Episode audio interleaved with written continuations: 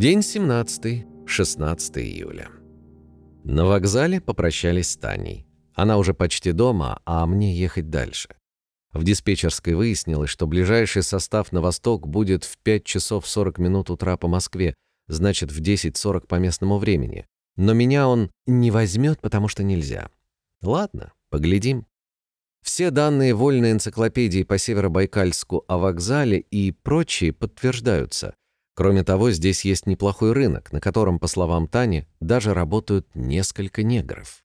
Утро раннее, вокруг стоит сплошной туман и ничего не видно. До поезда еще долго, поэтому иду на Байкал, тут до него всего 500 метров. Он хоть и ласковый, но от холода мурашки бегают по коже. Правда, один спортсмен прибежал на берег, быстро разделся, залез в воду и сразу же выскочил. Я поздоровался с Байкалом и тут же попрощался. Скоро подадут состав. Пока дошел до конца состава, слегка промок, а электровоза там еще нет. Хорошо, что заглянул в будку к путейцам. Они сказали, что восток с другой стороны, а то так бы и прождал. Бегу в начало состава. Машинист, хороший мужик, берет с собой. Ура! Первый раз еду автостопом второго рода, по железной дороге и к тому же в кабине электровоза.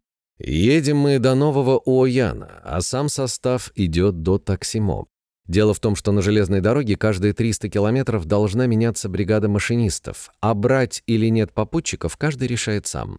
Но машинист обещает поговорить со следующей бригадой.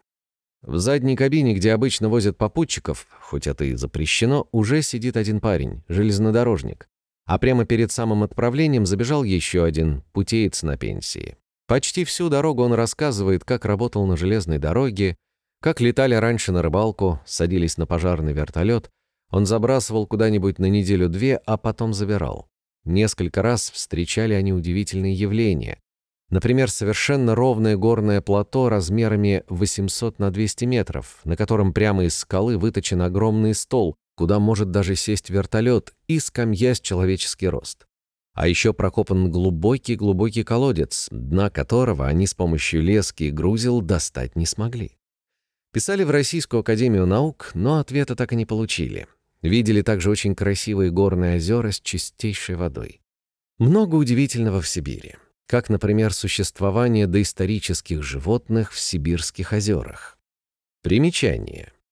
Один из профессоров Московского университета выступил в 70-х годах с сообщением об озере Чиюр в Якутии, которое пользуется дурной славой у немногочисленных жителей этого района. Охотники держатся подальше от его берегов, а утки и другие водоплавающие птицы избегают садиться на его поверхность. Люди говорят, что в озере с давних времен живет гигантское животное. Члены биологической экспедиции якутского филиала Академии наук СССР даже несколько раз его видели. Странное существо темного цвета с маленькой головой и длинной блестящей шеей. На огромном туловище отчетливо виднелся вертикальный спинной плавник. И таких свидетельств много. Ученые, собрав все свидетельства от самых древних до последних, внимательно их изучив и сравнив между собой, заметили, что гигантские существа наблюдаются вдоль линии, которую можно провести из Якутии через Скандинавию, Шотландию и Ирландию до Канадских озер. Везде речь идет о замкнутых водоемах, находящихся исключительно в северных широтах. Из книги Вито Сансоне «Сибирь. Эпопея века», 1977 год. В Уояне, где теперь живет путеец-пенсионер, все гораздо прозаичнее. Жизнь тут не сильно отличается от жизни в других окрестных поселках. Вода привозная, местную лучше совсем не пить, и очень много бездельников, особенно среди молодежи. В основном это обусловлено отсутствием работы. Кроме добычи полезных ископаемых и железной дороги больше ничего нет. Поэтому процветает пьянство, причем абсолютно непонятно, откуда берутся деньги. К сожалению, пьянство — постоянный бич русских селений. Интересны и легенды о местных скалах или гольцах, как их тут называют. Есть в этих краях спящая тунгуска. Под высоким обрывом лежит каменная девушка.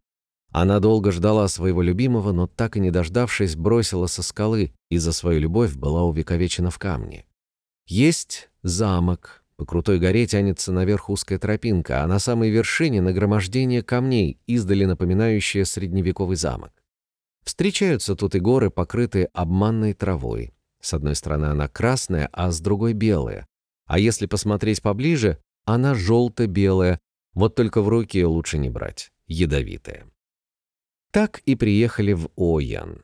Состав поедет дальше только через 4 часа. Через 2 часа есть еще электричка. А пока можно и перекусить. На станции глухо, людей нет, кафе нет, даже магазинчика захудалого нет. Зато отделан вокзал классно. Строили на славу. Сидя в пустом зале, в очередной раз осознаю, что такое тоска по дому. Хоть вой. И далеко я, и даже не дозвониться, и ближайшие родные души в Иркутске, а она точит сердце. Гложет, и не с кем поговорить, и только блокнот в руках. А мечтал ведь о том, чтобы пожить хотя бы годик где-нибудь далеко, в тайге, например. А тут прошло 17 дней, и не знаешь, как, куда, чего. Грустно и одиноко. Сижу в пустом здании вокзала, окруженный немыми холодными стенами. Электричка оказалась вагоном с теткой-контролером, которая брать меня отказалась. Ну и ладно, ведь я уже успел поговорить с машинистом состава, на котором сюда приехал. Он сказал подойти через часок. Еще немного погулял и заранее направился к локомотиву.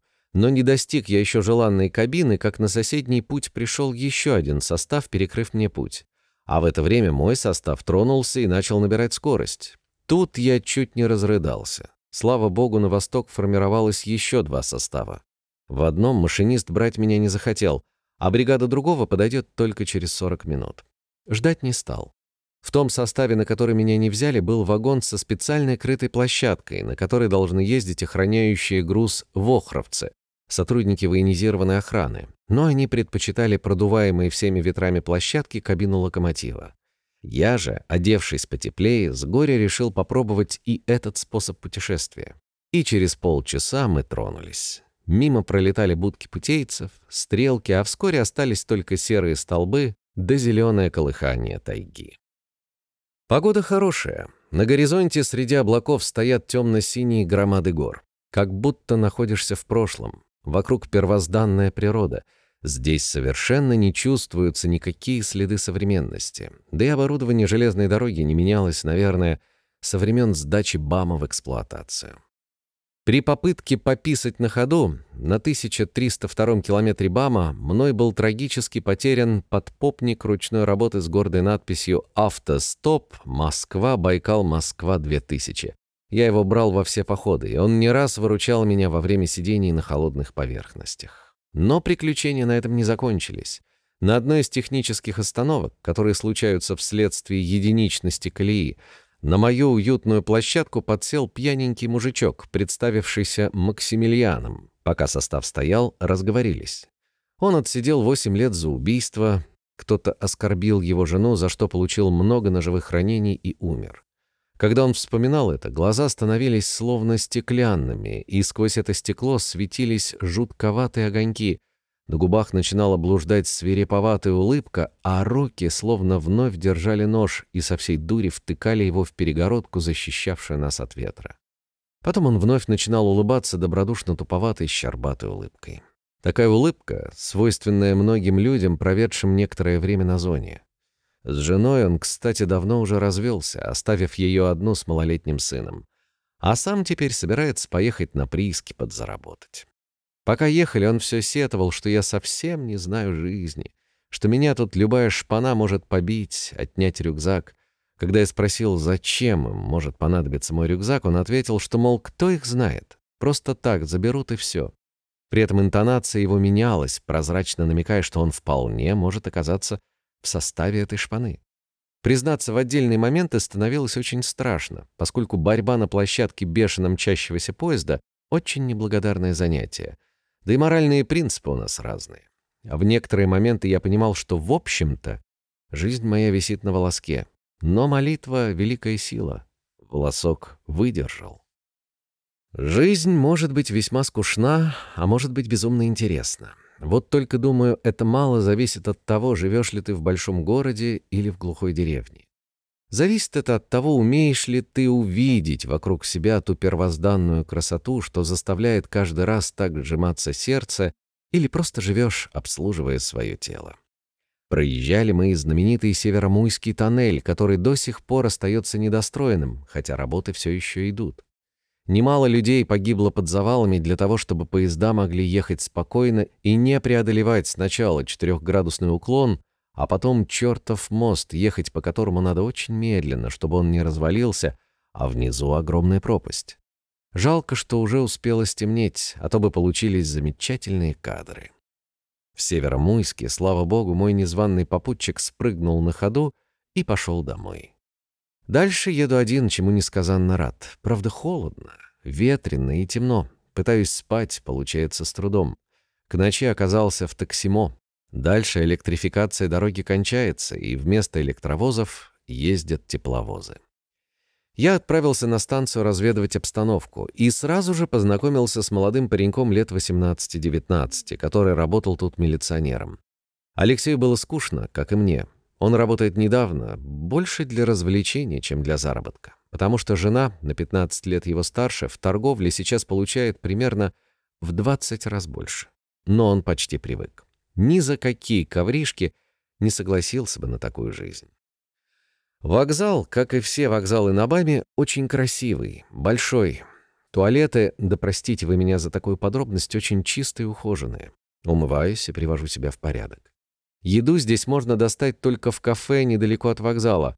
Правда, оно, несмотря на поздний час, забито гуляющими людьми до отказа. Решил не ждать, потому что очередь была весьма большой, и сходить лучше в диспетчерскую. Там, как оказалось, про меня уже знают, потому что внешнее состояние вагонов контролируется с помощью мощного прожектора, установленного перед каждой станцией. Просто некому было меня ловить как нарушителя. Диспетчер, симпатичная средних лет женщина, сказала, когда будет следующий состав, и я пошел смотреть на маневры. Маневровый тепловоз подъезжал к составу, и бородатый путеец, больше похожий на цыгана из фильма «Возвращение Будулая», отцеплял очередной вагон. Рывок, и вагон отделялся от своего состава. Путеец вместе с ним уезжал до стрелки и вновь возвращался, подцепляя его к другому составу. Эта процедура повторилась раз двадцать, пока мне не надоело смотреть. А в это время к перрону подошел поезд до станции Чара. Начальник поезда спит. Бегу к проводнику общего вагона, и он меня берет, узнав о цели и способе путешествования. Мест полно. Набираю кипятку и сажусь пить чай. Мимо очень быстро прошел, а потом, увидев рюкзак, вернулся среднего роста худощавый бородатый человек. Очень культурно, чего я не ожидал уже в этих краях, попросил разрешения зайти в гости, на что я не мог не дать согласия. Познакомились с Владимиром. Он представился Володькой. Ему уже 52 года. Раньше ходил под парусом по Байкалу на шестивесельном яле. Мне очень обрадовался, особенно тому, что я еду один на Камчатку и был на Байкале, и даже сравнивал меня с Федором Конюховым, имя которого, как я убедился впоследствии, известно чуть ли не каждому второму человеку в России, по крайней мере в восточной ее части. Федор Филиппович Конюхов, 1951 года рождения. Профессиональный путешественник, заслуженный мастер спорта, яхтенный капитан. Участник около 40 уникальных экспедиций различного типа. В их числе восхождение на высочайшие вершины семи материков, одиночное достижение северного и южного полюсов, три одиночных кругосветных плавания, художник, писатель, автор многих прекрасных картин и книг. Узнав, что я верю в Бога, он обрадовался еще больше, снял с себя и подарил мне образок Николая Чудотворца, помощника всем путешествующим. А потом мы долго и интересно беседовали. Образок этот, конечно же, сохранился до конца путешествия и до сих пор иногда, когда бывает трудно, выручает меня. Я не раз спасался от инфаркта. Выходил из запоя, особенно в те времена, когда много пил. Выжил после дистрофии на зоне. Когда очень трудно, ты чувствуешь, что тяжело тебе, что нет больше сил терпеть, что вот он край. Возьми, зажги спичку и воткни. Не бойся эту боль, она быстро пройдет. Зато от главной боли отвлечет и легче сразу станет. И на моих глазах он зажег спичку, и пока сера разгоралась, сняв повязку, ткнул ее себе в руку. Под повязкой оказалось еще несколько следов от спичек. Но это помогает лишь на некоторое время. Жить можно только с верой в Бога. Я в него поверил, когда выживал на зоне, где сидел за убийство. Но убил я нехорошего человека. С ним совладать по-другому было уже нельзя. Много зла он сотворил. Зато на зоне я выдержал до конца. Не изменил себе, не примкнул ни к одной семейке и не стал стукачом, хотя начальство сажало много раз в карцер, пропуская по нескольку раз через матрас. По закону больше трехнедельных карцеров назначать за один раз нельзя, поэтому неугодным назначают максимум. Потом на одну ночь отпускают в камеру, а затем повторяют процедуру. Так они довели меня сначала до дистрофии, а потом до пелагры. Это болезнь, когда от голода кожа сереет и начинает отслаиваться. Врач в лазарете был очень удивлен, увидев меня после карцеров. Потому что по всем законам медицины человек, потерявший больше 30% от нормального веса, должен был уже умереть. Но Бог меня спас, я выжил и не сломался. За это меня впоследствии уважали все, даже воры в законе. И еще больше стали уважать, когда я, выйдя на свободу, не пошел в криминал, а вернулся к нормальной жизни и стал работать на государство, несмотря на некоторые предложения. Как сейчас, передо мной стоит этот волевой человек с пронзительным, но одновременно очень добрым взглядом, черными прямыми волосами и бородой, золотыми зубами, орлиным носом и мягким, с хрипотцой голосом. Извинившись и попрощавшись, он пошел к своим товарищам, с которыми вместе едет на вахту. Так, за один день я встретил своего злого и своего доброго ангела. Заснул сразу же, потому что глаза сами слепались.